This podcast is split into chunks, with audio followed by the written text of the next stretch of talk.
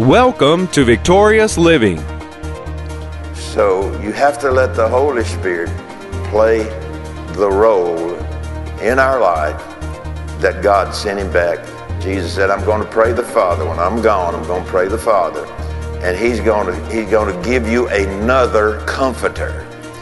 And if you look up the word, that word and that phrase, you'll find it says this I'm going to pray the Father that he'll send somebody just like me another meaning he'll be he'll be exactly like me but he'll not only be with you he's going to be in you. Welcome to victorious living with pastor cowan. Today pastor cowan shares with us the role of the holy spirit in the believer's life.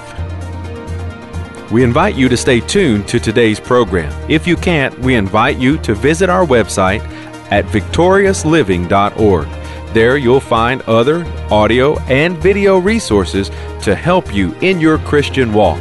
And now, here's Pastor Cowan as he shares the role of the Holy Spirit in the believer's life. Let's go back into the book, into the, into the uh, Old Testament, into the book of Joel.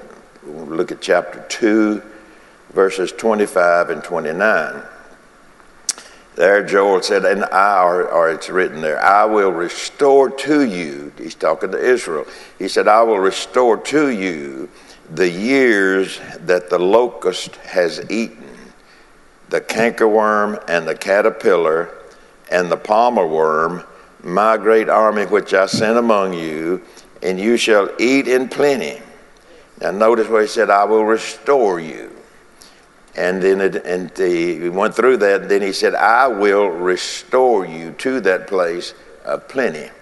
I will restore you, and you shall eat in plenty and be satisfied and praise the name of your Lord that dwelt among that hath, has dwelt wondrously with you, and my people shall never be ashamed. Now notice he's talking about when he restores and my people shall never be ashamed.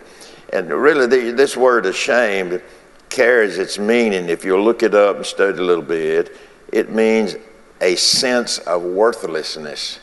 The Holy Spirit will never leave us with the, with the spirit of worthlessness or the thoughts, let me say it this way, with the thoughts in our heart or in our mind of worthlessness. And so you, you, I saw a lot of that, and probably you did as well. I saw a lot of that when people uh, in our time, and we would have testimonies, some good, some bad, some that shouldn't have been said. Uh, you'll get that on the way home. And, and uh, uh so they would say and talk about how unworthy they were. Now, they're Christians. They've been born again, have the Spirit of God in them, but yet there's something with them that they don't understand or they don't know because once God comes in, you're not worthless. He's made us worthy. We couldn't make ourselves worthy. So He came and made, made us worthy through His worthiness. And so, but we'd hear, I'd hear those testimonies we would hear those testimonies of how I'm, I'm unworthy and how weak they were, and just a lot of catchphrases that they would use because it was lodged in their thinking. Actually, it was preached to them. And so he, he's, Joel is talking about a restoration. And he says here in this, uh, in this uh, verse, and my people shall never be ashamed, never dealing with a sense of worthlessness. And you shall know that I am in the midst of Israel, and that I am the Lord your God, and none else, no one else, the Lord your God. And my people shall never be ashamed. There's the word again. And it shall come to pass afterward that I restore you. After I restore you, after, and it shall come to pass afterward that I will pour out of my spirit upon all flesh. So we're living in the afterward. That's where we're at. We're in the afterward. Now, see, here's the point. for, for any of us, how many of us are taking advantage because we're living in the afterward? Well, it got quiet there, but let me, let me move on. How many are, are taking advantage of what the Bible says? Afterward, he said he's going to pour out his spirit. And of course, it's, it's listed over in the book of Acts where Peter uh, rehearsed this verse uh, out of Joel here. But listen what he says. And says, Afterward, that I will pour out of my spirit upon all flesh, and your sons and your daughters shall prophesy, your old men shall dream dreams, your young men shall see visions, and also upon the servants and upon the handmaids in those days will I pour out of my spirit. So, how were these blessed times to be introduced? Now, that's a question that's, that's in this reading we've done. How, here's the question how were these blessed times that, that Joel talked about, how were these blessed times uh, to be introduced? They were introduced by the outpouring of the Holy Spirit for us on the day of Pentecost. When the Holy, Go- when the Holy Ghost came upon the people there, after their, their uh, ten, what was 10 days prayer, seeking the Lord's face. And uh, there came the sound from heaven. And so this was the beginning of, in our dispensation, of God pouring out of His Spirit the blessings that He talked about here that He gave to Israel when He said this. He said, And I will restore to you the years that the locust is eaten. You know, today some people have let the locust eat away at their blessings. But we are in a per- period of time of restoration.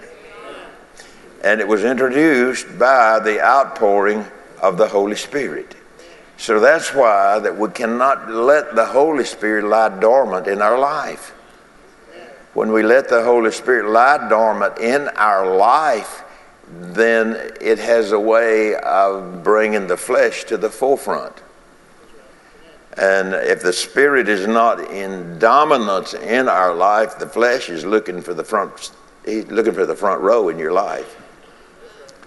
And so, by the pouring out of the Holy Spirit from on high, the restoration of all of this that the cankerworm, palmer worm, the caterpillar had eaten away, all of that was restored.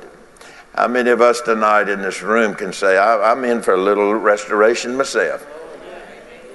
Even though we've been blessed, we've been highly blessed, but you know, you'd never exhaust the blessings of God. I don't think, think we have. So, this outpouring speaks not only of the goodwill of God toward man, but the good work of the Spirit in man. Let me say that for you again. All of this that we've talked about, this outpouring of the Holy Spirit speaks not only of the goodwill of God toward man, toward us, but the good work of the, of the Spirit in us. And so here's the bottom line is that the Holy Spirit wants to lead us, wants to guide us. When He's come, He'll guide you into all truth. When He comes, He's going to give you all power. When he comes, he's going to bring some wisdom with him. And when he comes, he's going to know the path that God wants you to travel. And he's going to be here to help you travel that path. But we've got to yield ourselves and let the Holy Spirit be who he is in our life and not just say, I've got him. Amen. And so it's a little bit more than just, just saying, well, I was baptized in the Holy Ghost in 1942 you know, even before I was born. It's a little bit more than saying that, you know, that you were baptized in the Holy Spirit back when, if He's not leading you and guiding you in the now. So He's not of any use to you. Don't misunderstand that statement now.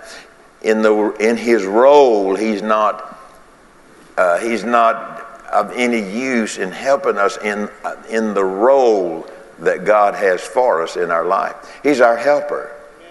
Not only is our helper, he's our counselor. He's our guide. He is to us what God is to us, obviously.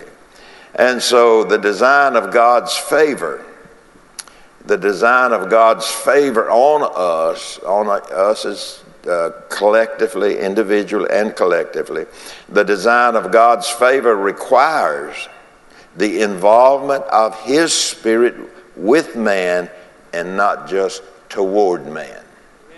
So there's a big difference, the big difference in that statement. He, he is, his role is within us, not just toward us, but it's within us to help us reach the goal. And so you see people that slide back. And that means that the Holy Spirit's not playing a role in their life. Not because he doesn't want to, not because he's not capable. It's just simply because the individual does not know uh, they, they need to understand some things, or they just quit. So you have to let the Holy Spirit play the role in our life that God sent him back. Jesus said, I'm going to pray the Father. When I'm gone, I'm going to pray the Father. And he's going to, he's going to give you another comforter. And if you look up the word, that word and that phrase, you'll find it says this I'm going to pray the Father that He'll send somebody just like me. Another meaning He'll be, he'll be exactly like me, but He'll not only be with you, He's going to be in you.